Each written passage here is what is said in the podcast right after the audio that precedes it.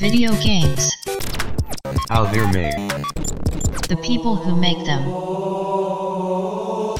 The stories behind it all. You're listening to Random Access Memories. By Ron's Pies. Enjoy the show.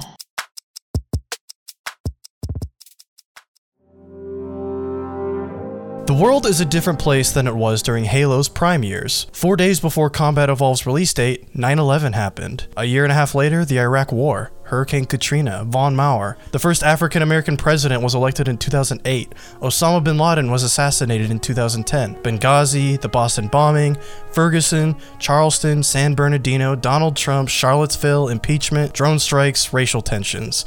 The world is a different place than it was in 2001. Maybe it's us. Maybe we grew up and started noticing the world around us change before our very eyes. The internet is more commonplace than ever before. We see and hear everything before it has a chance to hit the evening news. It's difficult. We don't want to ignore the things going on outside. Hell, we can't anymore. But we still need something to bring us back to ourselves. Something that reminds us of a time when we weren't being constantly barraged by information and news, good and bad, left and right. It's important to stay grounded, to remember who you really are at the end of the day. You need that constant variable. You need that thing that makes you, you. Your favorite band, your favorite film, your favorite game. And for many, that game is Halo. You can always rely on it. It's always there, always ready to be enjoyed just the way it was when it came out in 2001, 2004, 2007, 2010. Or 2009 or 2012 if you're more of an ODST or Halo 4 guy. So it hurts when changes are made to what you thought was a never changing part of your reality. A new team was in charge of Halo, 343 Industries. And with a new team comes a new perspective. And that new perspective can be difficult to accept, doubly so if that perspective is seemingly misled. Change was coming left and right art design, gameplay concepts. Suddenly, Halo was a different place than it was during Halo's prime years, too. But maybe, just maybe, that world could be returning in the near future. Welcome to Random Access Memories, a gaming podcast dedicated to the stories behind video games. This podcast is an in depth look at a variety of the different franchises, developers, and studios around the world that form the greatest entertainment medium in the world. History, conversations, fun facts about franchises you thought you knew everything about. This is Random Access Memories. Random Access Memories is a podcast produced by Ron's Pies, a YouTube channel dedicated to in depth looks at video games. If you like the podcast, please follow the show on your podcast distribution platform of choice, leave a positive review, and subscribe to the channel. With that, please enjoy the show.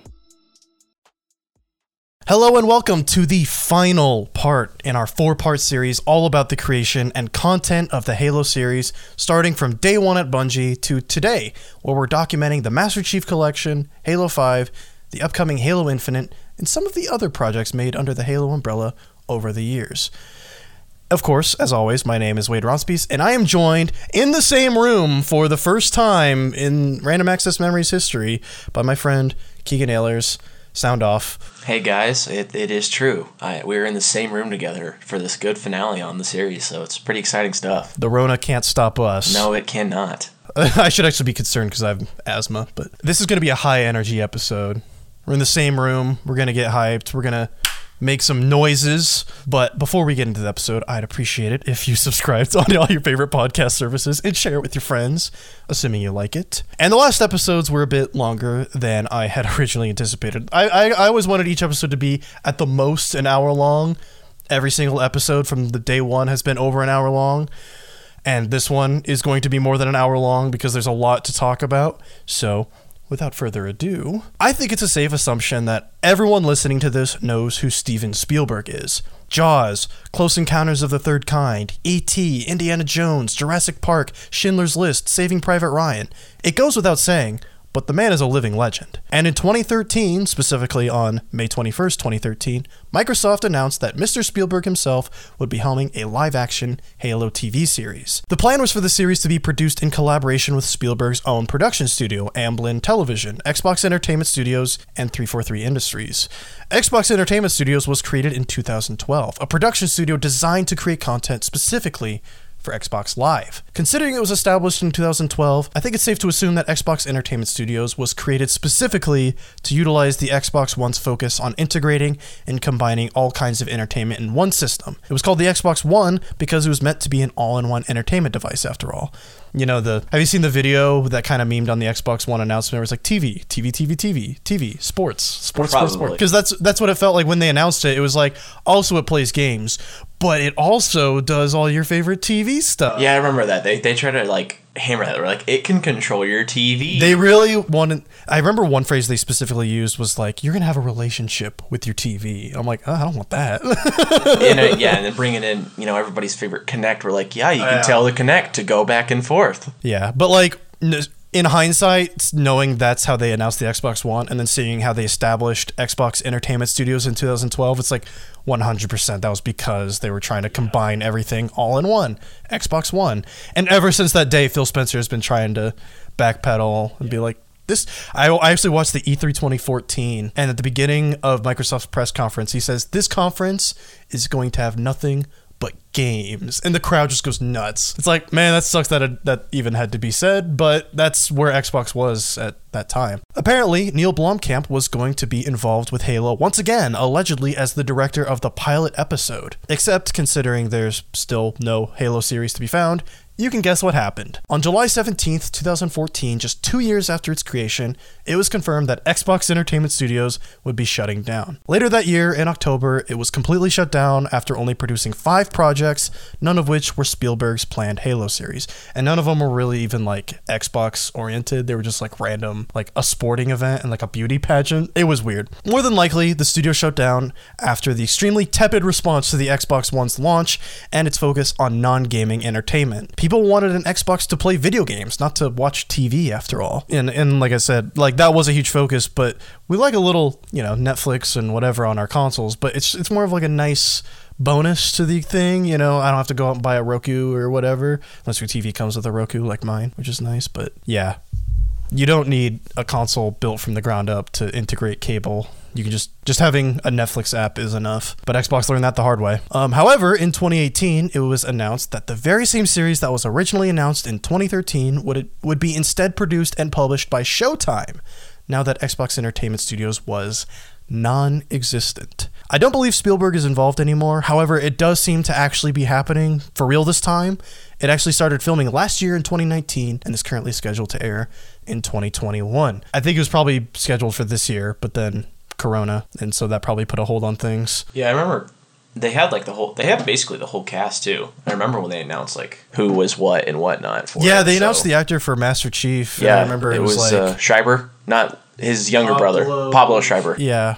And a lot of people were like, dude's tall, got the physique for it. Yeah. So they're probably never going to show his face. So Three other Spartans who aren't Linda Kelly. yeah, or it's not blue team. It's so we'll see. We'll see how it is. Yeah, I'm curious because when I was reading about the original Spielberg adaptation, it was an adaptation. It was meant to retell the events of the games, I believe, like because it was going to be Master Chief and Cortana doing Master Chief and Cortana stuff. So I think it was safe to assume that it was just a re- maybe a retelling of CE or something like that.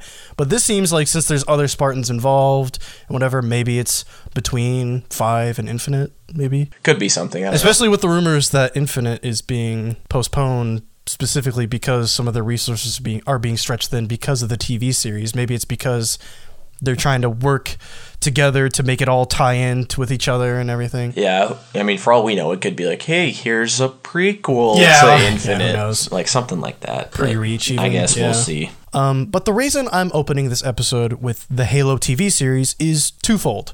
It was the first Halo related project announced after Halo 4, and it coincided with the reveal of the Xbox One itself. And two, it was the beginning of a saga of ill conceived or otherwise rushed projects with a misled vision. That's a matter of opinion, of course, but I don't think it's a hot take that Halo has had a bit of a rough go of things on the Xbox One. This was the first console generation where Xbox had completely free reign over what happened with Halo. This would be the fruit of all of their planning and labor beginning in 2007 with the founding of 343 Industries and after Bungie's departure in 2010. But despite having total ownership over Halo, 343's early experience with the new generation would prove to be extremely difficult. Despite that, however, their journey began with an extremely ambitious and exciting project, a compilation of every single Halo game in one package. As we discussed last episode, the first major project 343 Industries was involved in was a remake of Halo Combat Evolved, the Anniversary Edition. It came out in 2011, 10 years after after the release of the original game. Well, in 2014, it was the 10th anniversary of Halo 2. So, once again, 343 Industries tasked themselves and a handful of other studios with yet another remake of an original Xbox Halo game. However, working with classic Halo games could give anyone a little extra Bungie style ambition. Halo 2 Anniversary wasn't enough.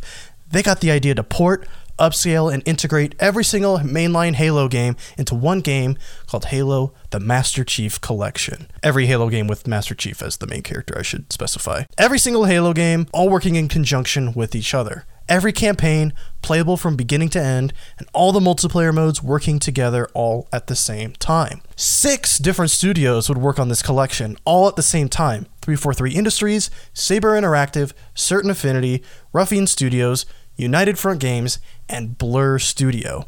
Three of those studios, 343, Certain Affinity, and Saber Interactive, previously worked together on Combat Evolved Anniversary.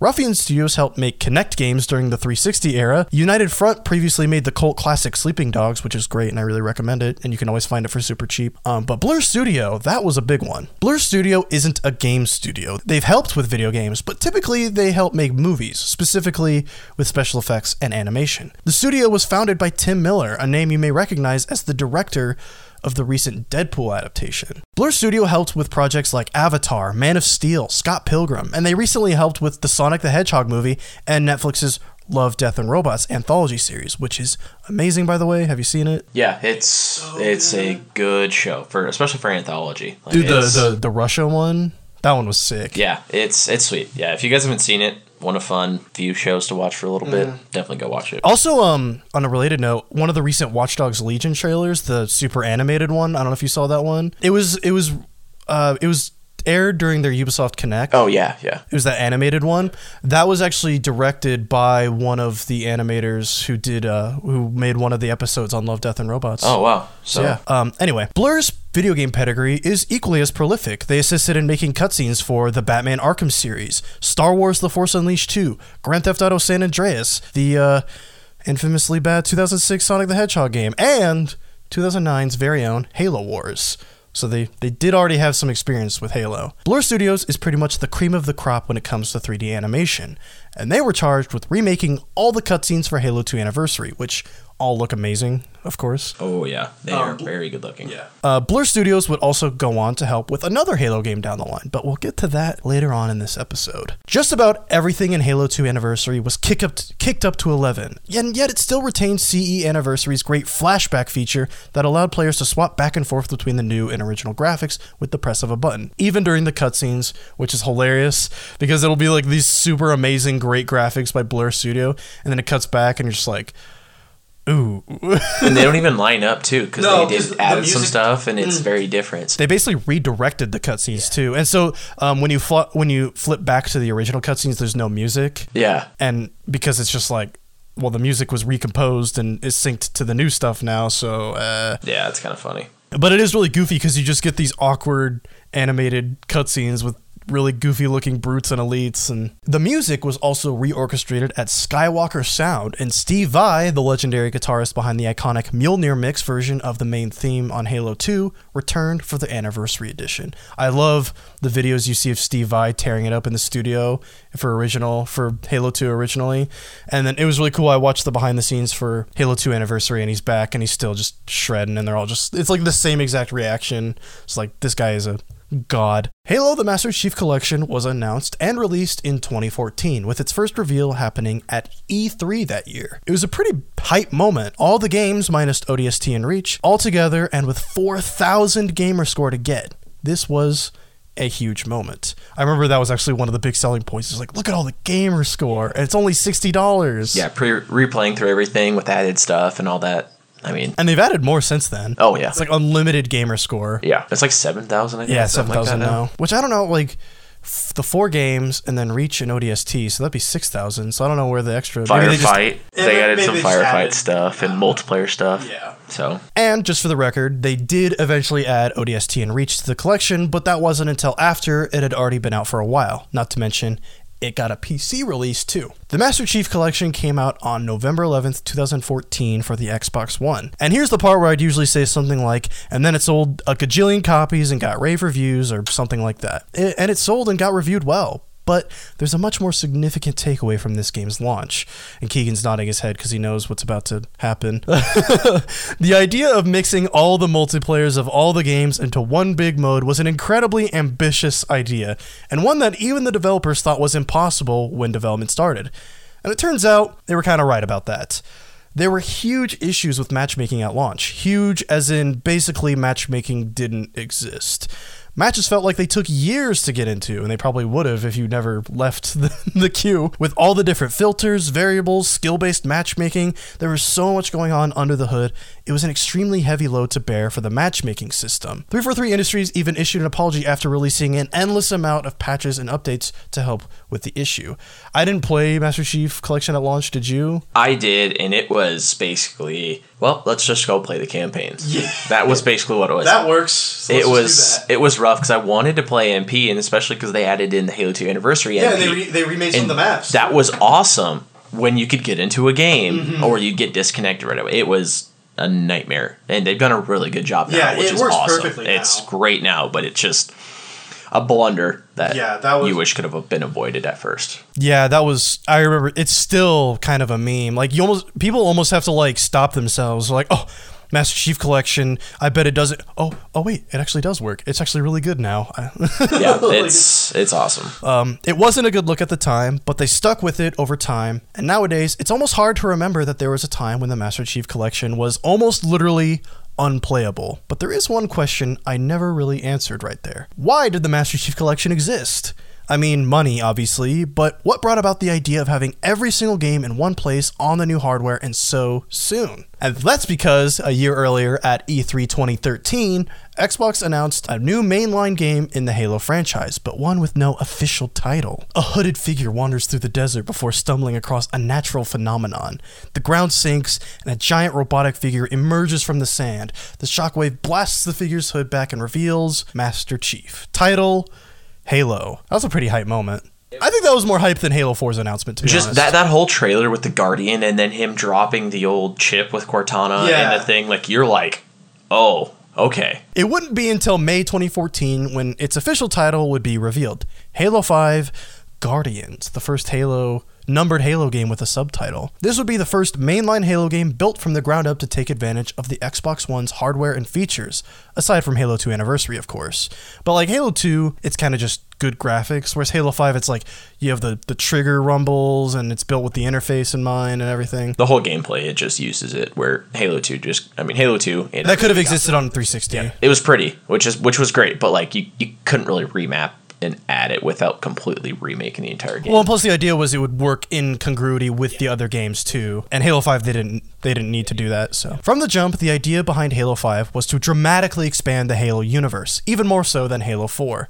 Halo 5 would see the formal introduction of Spartan Locke, a new playable protagonist that Kegan's shaking his head, a new playable protagonist that was heavily teased and alluded to in some additional scenes and content in Halo 2 Anniversary. I actually kind of like some of that stuff. That, I like their attempts to kind of it was really cool. Do you remember? Um, I don't know if you remember this, but when you beat Halo Two Anniversary for the first time, or I don't, it might, it might be every time they dropped. There was a trailer mm-hmm. at the end of it, and it showed Locke with the Arbiter. Yeah, yeah, yeah. Everybody was like, That was a hype scene. That was so cool, and I remember sitting there like, "Oh my god!" But because like that's kind of like their their presentational way of getting behind of like re-releasing Halo 2. It's like this is the arbiter telling Locke the events of Halo yes, 2. of Halo Two, and you're sitting there and you're like, "Okay." I'm like that's actually pretty smart. awesome. Yeah, that was actually a really smart way of doing that. Again, 343's goal was to integrate the series more fluidly with the overarching lore of each game And that initiative really began in earnest with the Master Chief Collection. Owning the Master Chief Collection would also grant the player with beta access to Halo 5's multiplayer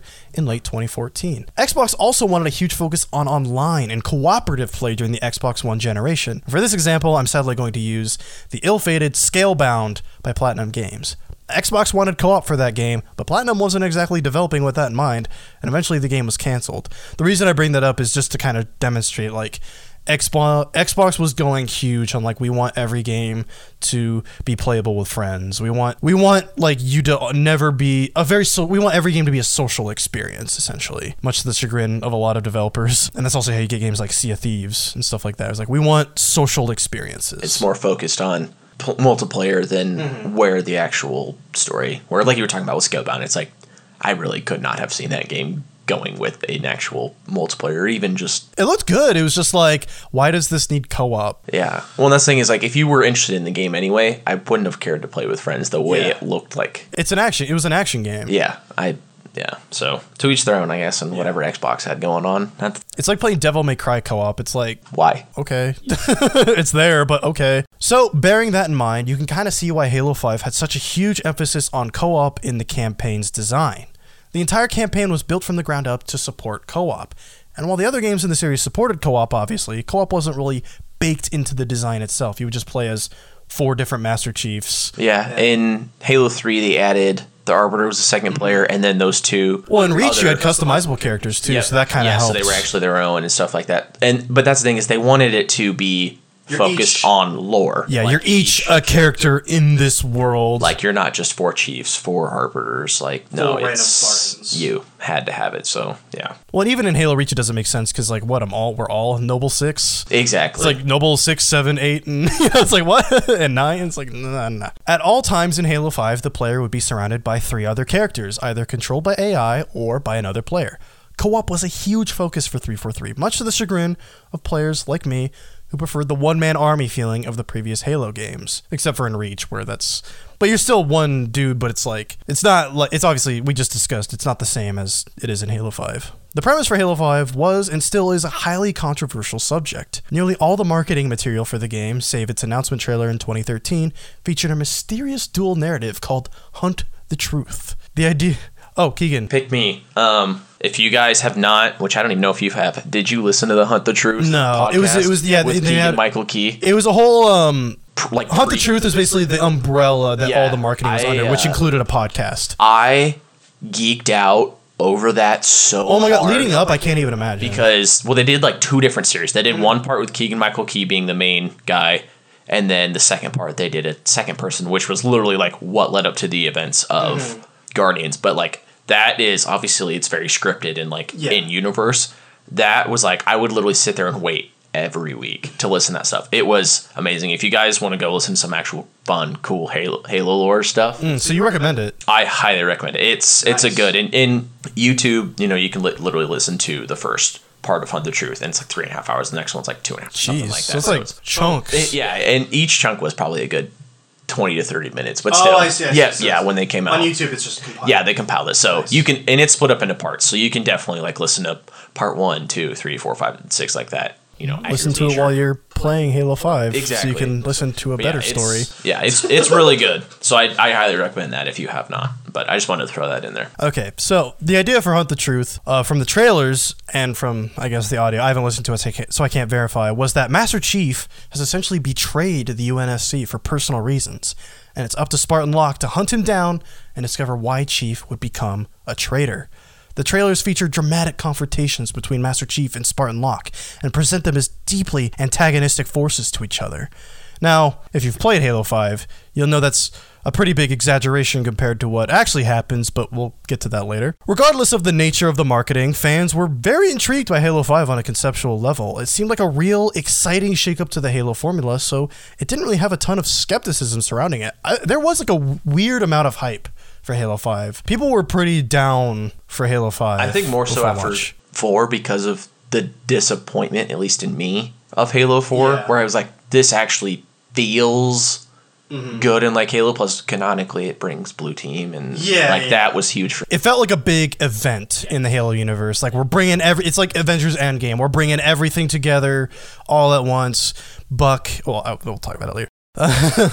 at best, this would be a game that took into consideration the criticisms criticisms of Halo 4 and would improve the stuff that people already liked. All weapons would be able to be aimed with a cool holographic overlay. That is one thing I actually like in Halo 5. Uh, players would be equipped with thrusters and a shoulder charge as a standard feature. Halo 5 would utilize the new Xbox controller's features like adaptable and vibrating triggers. The multiplayer would be bigger and more chaotic than ever, with a new mode called Warzone, a combination of a bunch of different modes smashed into one giant map, which also actually Halo 5's multiplayer. We'll we'll get into it later, but like that's one of the best multiplayers. I loved Warzone. Warzone was awesome. Yeah, Warzone's great. Yeah. Uh, Satoru Tojima was the composer for Halo 5, and he wanted to really implement the series' older music cues for Halo 5. Tojima previously worked as a sound designer on games like Metal Gear Solid 2, 3, and 4, and his work on Halo 4 is actually pretty damn solid. Hey, I actually, the music in Halo 5, it's so cinematic. It is, and it's it's got that. It's kind of reminiscent of the eerie feeling. You kind of get that where it's like, you know, even though you got a team again, but it's still kind of eerie. They did a good. He did a good job with like the mysticism of the Halo universe. I think that's like the the ma- the major takeaway of that soundtrack is like this feels big and like mythological in a way. Yeah. Um, before the eventual release of Halo 5, however, in fact, almost a whole year before the release of Halo 5, a tie in miniseries called Halo Nightfall began airing on the Halo channel, the successor to Halo Waypoint. Nightfall was an origin story for the secondary protagonist of Halo 5, who actually end up playing more more than the chief, Spartan Locke. I say secondary protagonist, but like he is the protagonist and chief. Chief you only get like for like two missions. Yeah, it's very little. You play as Locke basically for the whole majority game. of the game. So Whatever. yeah. They they tried pulling a Metal Gear Solid 2. Have you played Metal Gear Solid 2? Where you start the game as uh, Solid Snake and then they switch to Raiden for the rest of the game. Oh really? Yeah, different characters. So I think that's almost what they were trying to do. Was like we're gonna make people mad with this. Yeah, or kind of like throwback to like Halo Two, where it's like, oh, we're bringing in the Arbiter as well too. was like, But that was more like that was still more equal though. Yeah, Where that like this one is like, nah, it's like here's four missions as a chief and here's forty as Locke. yeah. This was yet another attempt by Xbox to create a living, connected Halo universe, but it was met with pretty mixed reviews, despite being produced by Ridley Scott, the mastermind behind Alien and Gladiator. Not a great start to the Halo 5 lore machine, unfortunately, but as you said, they pretty much turned it around with Hunt the Truth, and I mean, the commercials were sick. Yeah, they were They were awesome. just deceptive. It- extremely deceptive. We'll talk about it. Halo 5 Guardians was released on October 27th, 2015, and made around $500 million in its first week, a new series records. It got decent reviews from critics, with a lot of praise for its visual fidelity and multiplayer. However, both fans and critics alike were torn on the game's campaign, and more specifically, the game's story. Fans, including myself, were pretty bewildered by the game's depiction and treatment of Master Chief, the main character of the franchise. A lot of the experience felt somewhat out of character from the man we've seen in all of the games prior, and it felt weird that Spartan Locke was at times besting Chief in hand to hand combat. I was playing Halo 5 recently, and I got to that cutscene. I'm just like, I just want to shield my eyes. Master Chief wins the fight. Like, if you've if you've played Halo 5, you know what cutscene I'm talking about in the mine. Master Chief wins the fight, but it's like Locke should not have gotten even one good hit in on Master Chief. No, well, because they're completely different. Like if you go into lore and stuff, it's Yeah, Spartan 2, Spartan 4, like they're completely differently, you know, biomechanically. yeah, they're almost literally humans. engineered differently. Yes, so that that fight should have been a Chief should have just beat the living crap out of him. like one punch. With- All right, oh, I'm gonna go. It, it should have been like Saitama. That would have been that would have been the I would have clapped. Like that would have been such a good moment. Like cuz this is one of the first time you're seeing Chief from a different perspective. Exactly. And so it would have been such a badass moment if for the first time you're playing as someone seeing, you know, from the outside perspective of Chief and you walk up and Chief just no. Knocks like get out of my way. Like I'm not even like you, you are a fly on my. Like you feel like how a grunt does. Yeah, exactly. Like, that would Like- have been such a good fan servicey move. And like I get they're not trying they weren't I, I get they weren't trying to do everything fan servicey in that game, but that would have been such a great moment. Like people would be still people would have memed that so hard. People would still be memeing that hard. oh, exactly. So it's just like, man, there was so much potential, and they just kind of ah. Not to mention 343's over reliance on Cortana as a narrative device for humanizing Master Chief. Could 343 just not commit to letting Cortana go, or was this the plan from the start? It just felt like 343 couldn't make up their mind. They'd go one direction and then backtrack it on later. Not to mention, the actual level design of the campaign is pretty damn linear. It's the most fast paced Halo gameplay yet, but when I was playing it last night, I felt like, man, these really are just, this is pretty much just a basic FPS. There's almost nothing. Sometimes you get in a Warthog, but you never have anything on the level of like Silent Cartographer or. Well, yeah, you, you don't really have a choice to really go do different things in different orders. It is just you are going in a straight line. exactly. which I think is why the next game is being structured the way it is, is because people had a visceral response to Halo 5. Yeah. The entire thing felt a tad misguided, but there are some nice lore tidbits, like the first game appearance of Blue Team, Master Chief's old fire team from the books. Also, fan favorite character Buck from Halo 3 ODST, played by Nathan Fillion of Firefly fame, made a return as a Spartan and part of Fire Team Osiris. Sucks that he was part of the bad guys, but I mean, bad guys in quotes. And but- his his quippy little well, like he, really he add would, to it. I love like there's actually some good lines of his. Is like you know everyone's gonna hate us for trying to hunt down Master Chief, right? You know, like and like there's a the part where they see Master Chief and you could tell he's just like. Oh god, that's Master Chief. you know, oh, he's like the only he's like the only guy because he was an ODST, so he's been on like the normal person side of things, you know, before. And so like when he sees Master Chief, you do he has that moment of just like that's Master Chief. Yeah. The guy from the the big war, you know. Like he's like I've been there, but nowhere close to that. I am not fighting that man. Like even when Spartan, Locke, and Master Chief are fighting, he's just kind of like Like, I'm just gonna chill here. all the teams are kind of just like, uh, that's Master Chief. I'm just gonna let this see how this plays out. Like I hate that cutscene so. Like the whole thing of Halo Five is like there's some good nuggets in there, but it just feels like the entire thing is a little misguided. yeah. Makes sense. I mean, they. I don't know. It's it's it's like kind of back to the whole. They got to make him more human and mm-hmm. not just a hulking one man army. Oh, and the dialogue is so weird at sometimes. Like Master Chief just like talks more than he should. Oh, and that's the thing is like the chief you heard literally in Halo and CE, literally like barely anything. And I get this is a changed chief because Cortana is gone. Yeah. And so like he's a little more like he's on a personal mission now.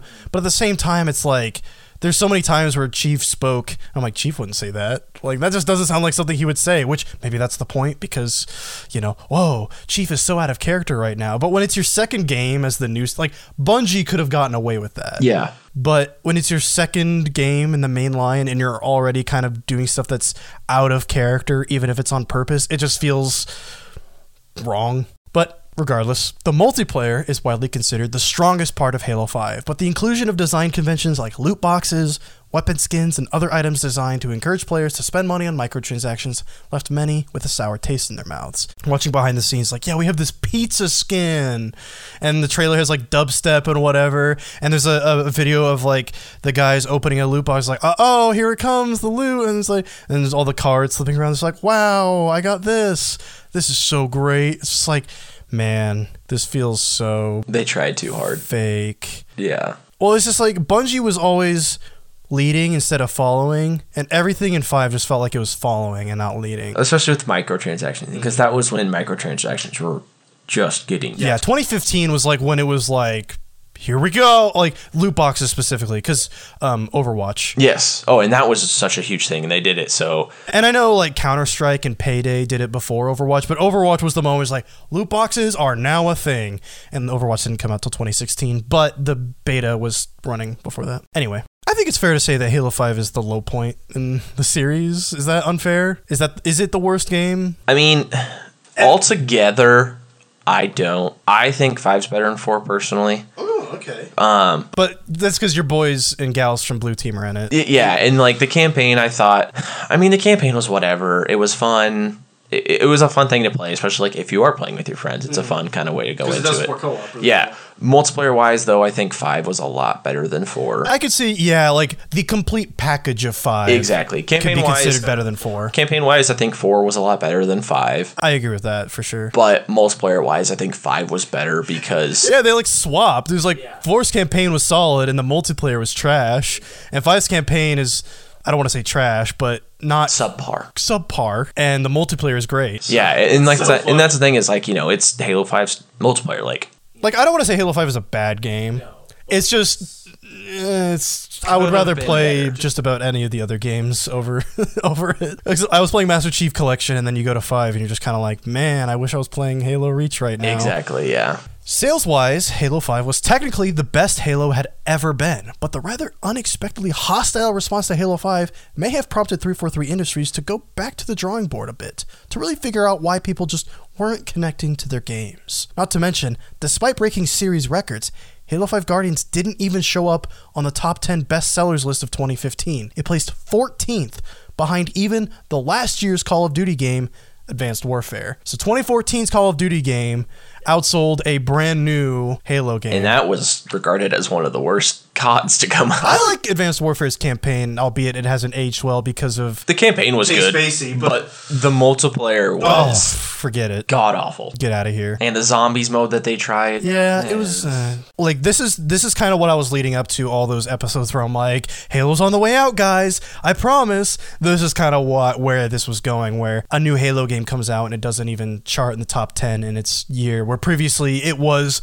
Halo two and three were the best selling entertainment properties ever created, movie or otherwise, movie game or otherwise, and then Halo just isn't even It's not Halo anymore. charting you know it's not even topping the industry it belongs in anymore so not even close. So that's kind of the end of that little storyline that i was trying to cultivate last episode. Just like i swear guys it's i know they're selling hundreds of millions of they're getting hundreds of millions of dollars but it's getting worse i promise but halo just wasn't lighting the world on fire anymore it's like they had an instruction book- booklet telling them everything necessary for a Halo experience, but it wasn't enough to simply copy everything down and follow the rulebook step by step. There needed to be some heart and soul to it, a little risk involved. And not their idea of risk, which was we'll have Spartan Locke be a playable character and then almost beat Master Chief in a fight. There needed to be something deep within the DNA changed or analyzed and that was going to take a lot of time to figure out. There hasn't been a single mainline entry in the series since 2015, a far cry from when there was at least one every two or three years. Even like, yeah, about every three years. It's every three years because Except uh, Halo Reach was 2010 and Halo 2 was 2012. yeah, But that was two different studios. But that was two different studios. But like that was like the big thing is Halo Four was three years after Halo Three, and Halo Five was three years after Halo Four. So it always went a three year cycle. And then now going back to this, it's like I remember when they when they really haven't done anything, and then you know it came out in 2015, and then 2018 was like I think that's when they just announced Infinite. that was when they announced Infinite was 2018. I was I was bewildered at that. I was like. Everyone, uh, we, you, we were there. You were, you were, we were in the same room. Yeah, I know. we were like, "Oh, just the announcement." Like that's All right, new like Halo. like we were happy for it. Like, Like, it was really cool. It was exactly what Halo needed was just take some time off, make it so when you come back, everyone's thrilled. Exactly. And it's like, you know, it's like I would have liked a Halo game in three years. But the thing is, is the scope that they're going with. We'll get to it, but you can't do that in three years. Yeah, exactly. But the Halo machine didn't slow down too much while 343 was off on a soul searching journey. During the development of Halo Wars, the 2009 Halo RTS game by the now defunct Ensemble Studios, there was already plans for a potential sequel. However, after the studio was closed during the game's development, their version of a Halo Wars 2 never happened. But when 343 Industries really started to ramp up their involvement with Halo following the release of Halo 4, they were looking for any opportunity they might have had to expand the universe of Halo and work with exciting partners. In 2014, during the development of the Master Chief Collection and Halo 5, 343 Industries and Microsoft approached Sega owned studio Creative Assembly to see if they wanted to make a sequel to the acclaimed Halo RTS Halo Wars. Like Ensemble Studios before them, Creative Assembly was widely known for their critically acclaimed and su- successful pedigree of real time strategy games. Ensemble was Age of Empires, Creative Assembly was Total War. Total War is very well regarded within the RTS community, renowned for its complexity and reliance on battlefield tactics. Aside from Blizzard, the creators of StarCraft, UK based Creative Assembly was probably the most clear cut and obvious choice if you wanted someone to make a great real time strategy game. However, despite being made by the team behind Total War, they didn't want to treat Halo Wars 2 like a Total War game. This would be Halo Wars 2 in every meaning of the name. They'd be building on the foundation created by Ensemble Studios rather than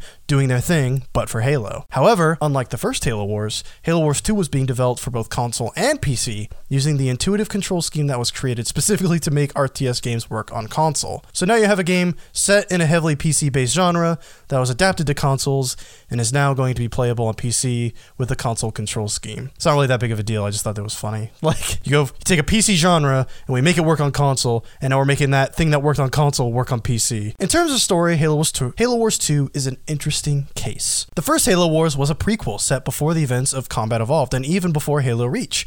There were a lot of projects being made at the same time, so Ensemble didn't want to step on any toes and cause any unnecessary complications. It was a completely separate story told in the universe. However, Halo Wars 2 was developed in the middle of Microsoft and 343's integrated universe initiative, the Reclaimer Saga. Halo Wars 2 was going to be a relatively integral part of the Halo universe going forward, rather than a standalone story with minor repercussions in the grand scheme of things. Blur Studios returned to make the cutscenes for Halo Wars 2, that was then following up on that lead, so you know Microsoft and 343 meant business.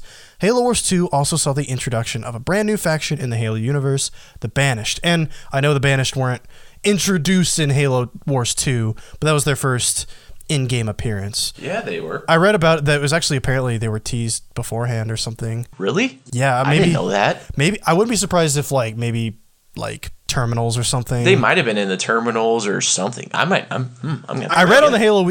I went. It was Halopedia, Kegan. Yeah, they don't lie. Fan. Yeah, that's the fan site. Because I, I, I went to them to verify, like, was this the introduction of the Banished? And they said, actually, they had been teased a little bit before Halo Wars 2. So it wasn't the introduction, but it was their first major appearance. Damn nerds. So I'm like, okay.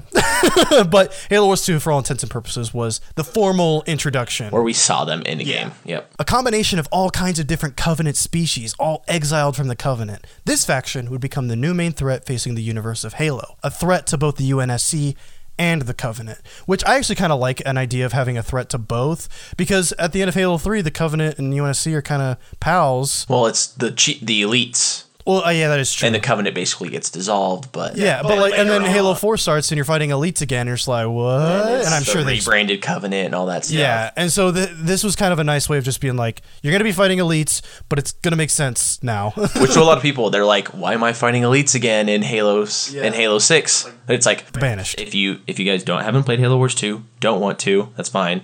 I watched the cutscenes. Watch the cutscenes. Doesn't take that long. It's actually a pretty good story. I actually enjoyed the story. Yeah. Halo Wars 2 was announced in 2015 at Gamescom in Germany. The trailer was sick. It was Atriox's introduction where he's beating the hell out of the, the Marines and the Out of Spartans the show up. Spartans, yeah, that that is an intense cutscene. It's so good. Blur puts in work. Yes. But they do a good job of like actually making a good, intimidating villain that's Oh not- yeah, Atriox was a very good villain. You know, comparing. I mean, He was an actual threat. Well, yeah, comparing him to Tartarus, the only other big bad, Yeah. you know, Yep. brute. I think Atriox is a lot more intimidating than Tartarus. But even Tartarus had like his moments in 2 where it's like the universe was at threat because he was stealing Guilty Spark and he was activated. So it's like the brutes kind of have a history of being like the best villains. Well, yeah, and one that saying is like Tartarus is like he's just a big dumb guy just following orders. Where Well, like, he even tells like, "Shut up! I'm not listening to you. I'm just gonna do this thing because I, I the great journey and all that." where Atriox is like, I'm just fed up with your guys' BS because Yeah. I'm not an idiot. I'm just angry at you guys because you tried to kill me. yeah. Halo Wars 2 was im- initially meant to come out in 2016, but it would eventually be released in February 2017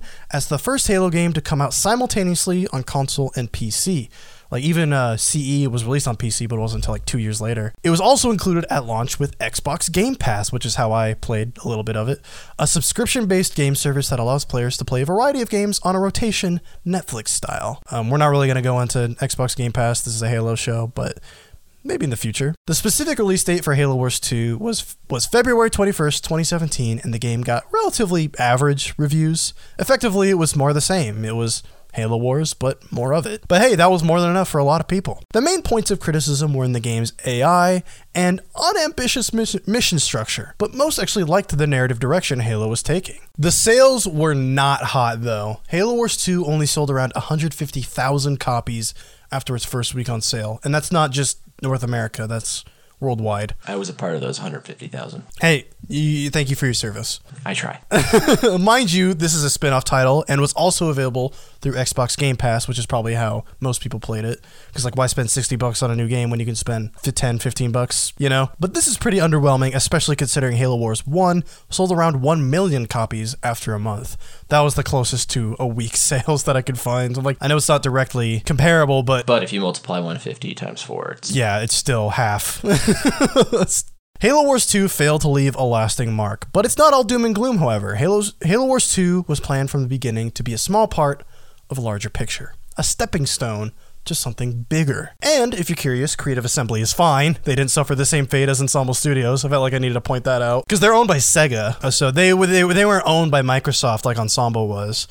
Um, most recently, they released a Total War Saga Troy, a Total War game depicting the mythical battle as depicted in the Iliad. It was actually free on the Epic Game Store on the first Yeah, day. first 24 hours. I have it. Yeah. I, I, I tried it. Never played a Total War game before. I had. I don't know what I'm doing, I yeah.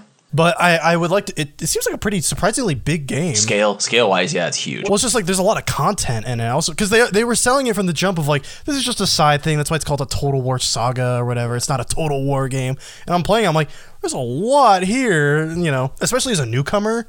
You have so much to learn too. Like this could anyway, not a Total War show. Probably will never cover Total War just because, like I said, we don't really have interest in it. I just played the newest one, and it was my first time ever playing, so the passion is not exactly there yet. Anyway, we're beginning to catch up with the current state of Halo, but before we get to where it's going from here, I want to briefly touch on some of the smaller Halo titles that were released between Halo 4 and today. Two twin stick shooter spin offs named Spartan Assault and Spartan Strike were released in 2013 and 2015, respectively. Spartan Assault was released on Windows 8, Windows Phone, and Xbox One later that year.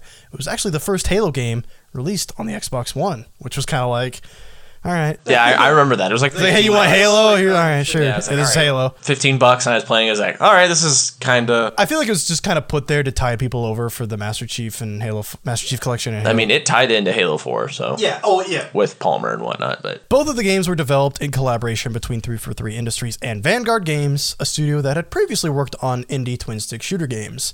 The events of the game takes place between Halo 3 and Halo 4 and follow one of the side characters from Halo 4, Sarah Palmer. Oh, I love uh you're about to see one of my favorite details in this entire series. Spartan Assault was also the first Halo game to be released on a mobile platform, which is notable because there were actually rumors that Halo games had been in the works for the Game Boy Advance and the Nintendo DS. I remember the DS rumor. I remember that was like, I was freaking out because, like, oh my god, on the DS. Because everyone had a DS. Yes. In fact, Matt Casamassina uh, from IGN at the time even reported that he had played a demo for the DS Halo game, but never confirmed the source of the demo. And there's even like footage. Was it like very crude, like Yeah, there's looking? footage online, but I don't know if it's actual true or like whatnot. the demo he played might have even just been something fake or like and the thing that's online might even just be a fan made thing that they said oh this was the prototype from 2006 or whatever either way it's pretty safe to assume that the demo that was played was either a fan made hoax or it simply never saw the light of day in an official capacity. Because Bungie always was like, no, that's not happening. And Microsoft was also like, no, we're not doing that. But it's like, I don't know, the DS is like the most popular thing on the planet. Call of Duty is getting released on DS. one of the highest selling game consoles ever. yeah. So it would have made it would have been weird for sure for an Xbox game to be on a Nintendo console, but like Wouldn't have looked good. yeah, there was even a, a logo I saw on the Halopedia. I was like, that's probably fake, but like, I mean, it's absolutely 100% fake because it was never officially acknowledged, even, let alone. But it was cool, especially for young kids like us who were like, Oh, great internet playground fuel of like, you know, you're on the playground. Yo, I heard they're making a, a DS Halo game. It's like, I also heard that Toad is in Smash Bros. You know. Other than the two Spartan Assault games, Halo also went free to play in 2015 with a game called Halo Online, a Russia only online Halo game made for PC, which was very weird. It was developed by Saber Interactive, a Russia based studio, which is why it was Russia only, who had previously helped 343 Industries with both Halo Anniversary games. It's a bit odd that it was a Russia exclusive, but the game never even really made it past the beta phase when its servers shut down in late 2015. But that didn't stop a large international audience from attempting to play it anyway, however, which is actually what initially prompted 343 Industries to port the Master Chief Collection to PC beginning in late 2019. Because I, I read that like they were probably already planning on putting it on PC just because they're putting all of the Xbox games on PC. But I think people desperately modding Halo Online and trying to play it on PC, they were just like, you know what, we should probably we should probably hurry up on this. I remember there's a there's a big like right now. I it was like a big PC like modded thing that you could actually play. In You could even like make your own levels and stuff. yeah and stuff like that, and a lot of people played it and everything, and that's basically how people played Halo Online at the moment. Mm. So But yeah, it was Russia only, which I remember I was like, what? Why? Because Saber Interactive. They were just beta testing it in a local area. That was the idea. In 2017, Microsoft was attempting to create a space in mixed reality, combination of VR technology and augmented reality. Basically, it's VR, but you can still see your surroundings. Halo Recruit was a tech demo for their Windows mixed reality headsets that were available to play at trade shows, Microsoft stores, and later on, Windows 10. But only if you owned a mixed reality headset, which aren't exactly a common sight anymore. Not that they really were to begin with. I have seen it is literally just like you stand in a spot and you shoot stuff that comes at you. It's a shooting gallery, but with Halo guns. sounds fun. I remember people playing it at like E3 or PAX or something like that and be like, this is so cool. But you're in this specialized environment instead of in your living room and you never have to play it again. So it's like, yeah, that's really what it was, was just a tech demo. One of the most interesting side projects in this era of Halo, however, comes in the form of Halo Fireteam Raven, an arcade only Halo experience unleashed onto Dave and Buster's around the country in 2018. Fireteam Raven was an on rail shooter in the vein of Time Crisis and was playable by up to four people at once, each controlling an ODST soldier during the events of Combat Evolved. I actually really would love to play that. I have. You you've played it? It's so cool. It, it's This a is a fun genuine thing. I- yeah, what? yeah. No, it's it's uh yeah. Literally, oh, it was like almost right when he came out because I was like, Dude. I gotta go. So like, Dude. went with a couple of people, sat in it. You know, Dave and Buster's having fun. It was. It's actually really fun. I really want to play It, it. it feels very Halo CE. And you even get it, this section in a warthog. Yep. God, I watched a video of it. I'm like, It's really cool. If you ever get the time, hey, when you come to Omaha next, when all this stuff's done, oh hell yeah. go. Oh, oh, dude, we got to do that. Okay, now we're officially caught up with Halo. The only Halo properties left to discuss are the ones yet to come. We're no longer speaking in retrospective terms, so forgive me if this part of the episode becomes a bit more conversational or speculative than previously. Right now, we're patiently awaiting the release of next gen consoles from both PlayStation and Xbox. The PS5 from PlayStation and the Series X and Series S hasn't been confirmed but leaked by the controller. The Series S from Xbox. All of these are planned to be released sometime this November, and we still don't know an official date or price, despite that only being just, just over two months away, which is odd. Regardless, the launch of the next generation of Xbox systems was going to be where 343 made their huge splash with a brand new Halo game. Before we even really knew what the Series X was, we got a glimpse of a brand new Halo game at E E3 2018, powered by a brand new engine called the Slipspace Engine. Beautiful vistas, Marines cruising in a Warthog, and Master Chief ready to fight on yet another Halo ring. This game would be called Halo Infinite, and we wouldn't hear any real details about Infinite for a very long time. Not until this year, right? Or they had, last last E3 they had that trailer. But even then, we didn't get any details. It's just, oh, there's a new character. it was literally just a new character. That's it. Yeah, and then this year's like, okay, here we go. There was a ton of speculation about Infinite, especially in regards to its title. Infinite. What could that mean? Are they going to take a Destiny approach and make this a living, expanding world? Is this going to be an open world RPG? Is it even going to have an actual campaign? There was so much that was not known, and even today, there's still a lot left in the air. Here's what we do know, however Halo Infinite is going to have a single player component, and yes, it is going open world, complete with a world map and a non-linear list of objectives to complete. This might be them struggling to find innovations to chase, or maybe it's them following recent trends, but I actually think it makes sense for a series that has always prided itself on its vast, sandbox-like level design. Multiplayer is still a pretty hidden factor, but we do know that it's going to launch separately from the single player as a free-to-play mode. So even if you don't buy Halo Infinite, you'll still be able to play online and teabag to your heart's content. Hopefully it's a traditional multiplayer mode. We still we still don't know. 343 seems like they really want to recapture the tone of Bungie's Halo games with Infinite. It seems like they're gunning for a much more player-driven experience than their previous attempts.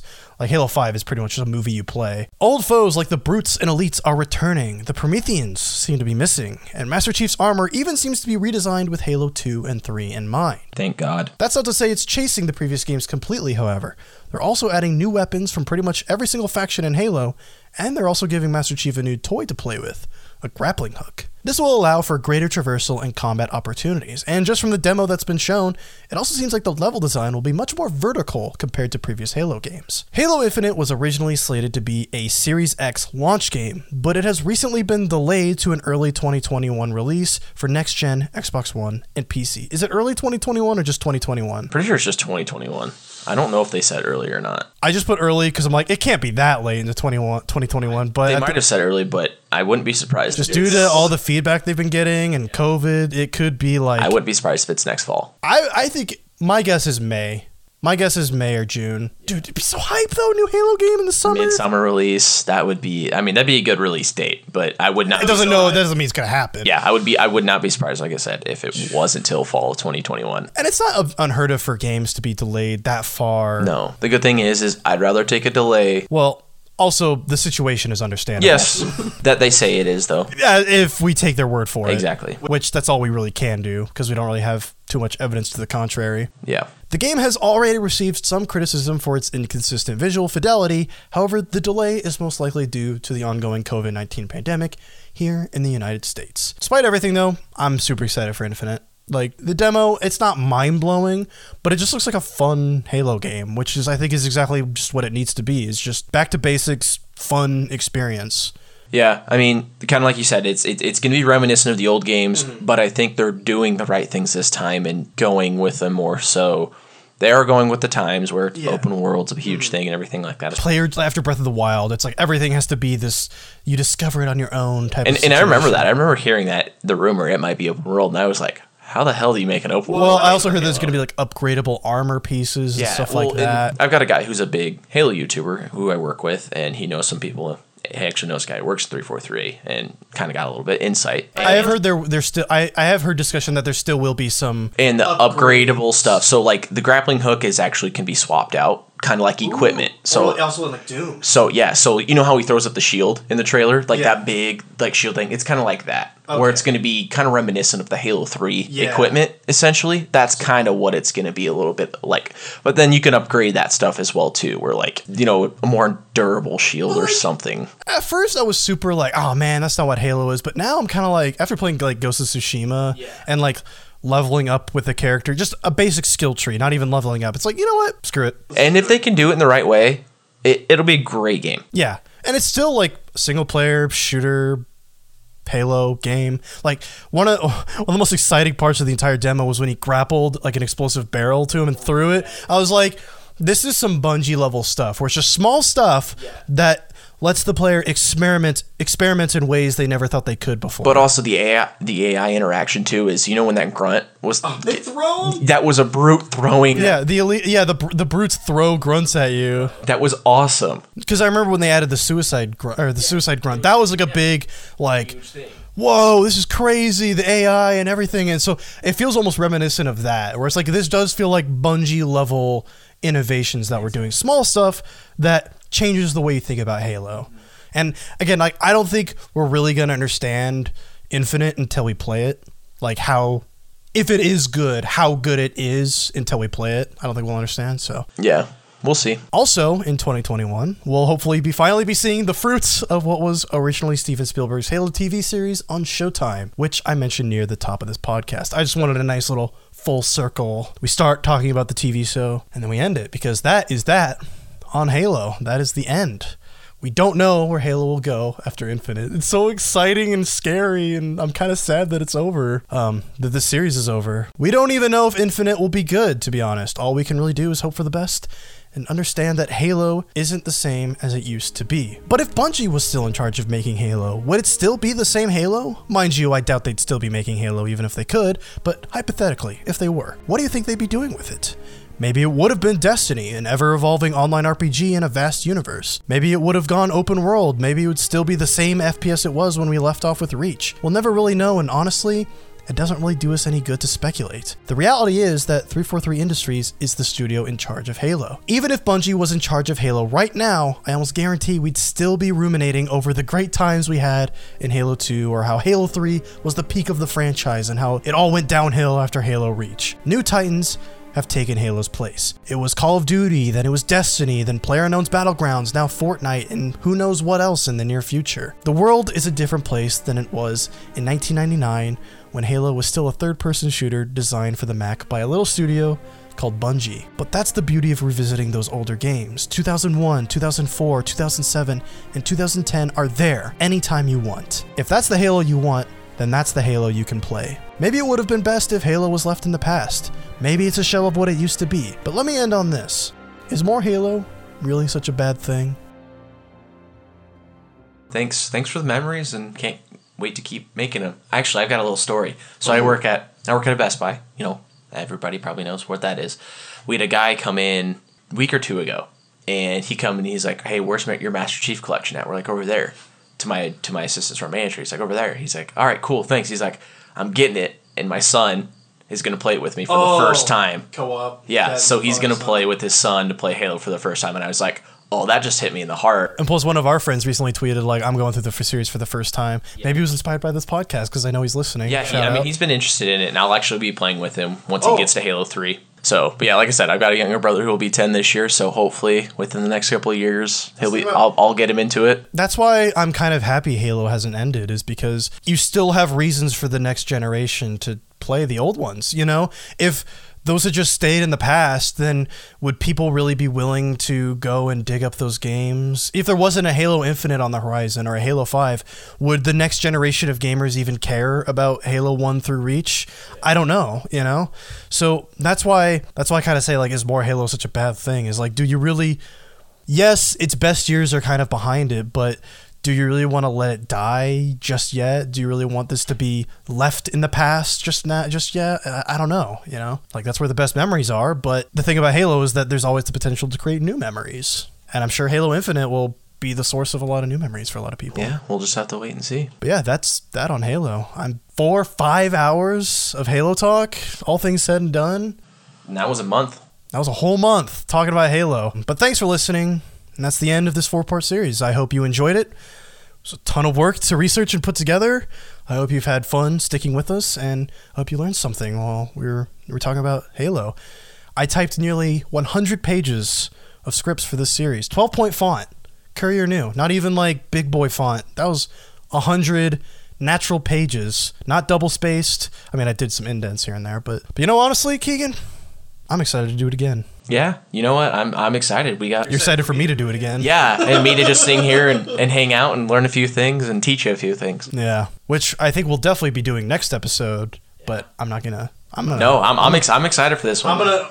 I told Kegan what the next episode's gonna be about, but I'm not gonna. no, and I won't give it away either. But it, it's gonna be a fun one. It'll be a fun thing. It's something I've always wanted someone people to make a cohesive thing on, if that makes sense. Like a cohesive beginning and end to, if that makes sense. So for what as for what that is, you'll just have to find out next week on Random Access Memories. See you next time and take care. Goodbye, Halo. We will see you and miss you. Thank you for listening to Random Access Memories, and I hope you enjoyed the episode. If you want more, check out our previous episodes and or subscribe to the show on the podcast platform of your choice. This podcast was produced by Ron's Pies on YouTube, so please check the channel out, subscribe, and share the show. You can follow me on Twitter at Wade Likes Pie and Kegan at key underscore gan underscore gin. See you next time.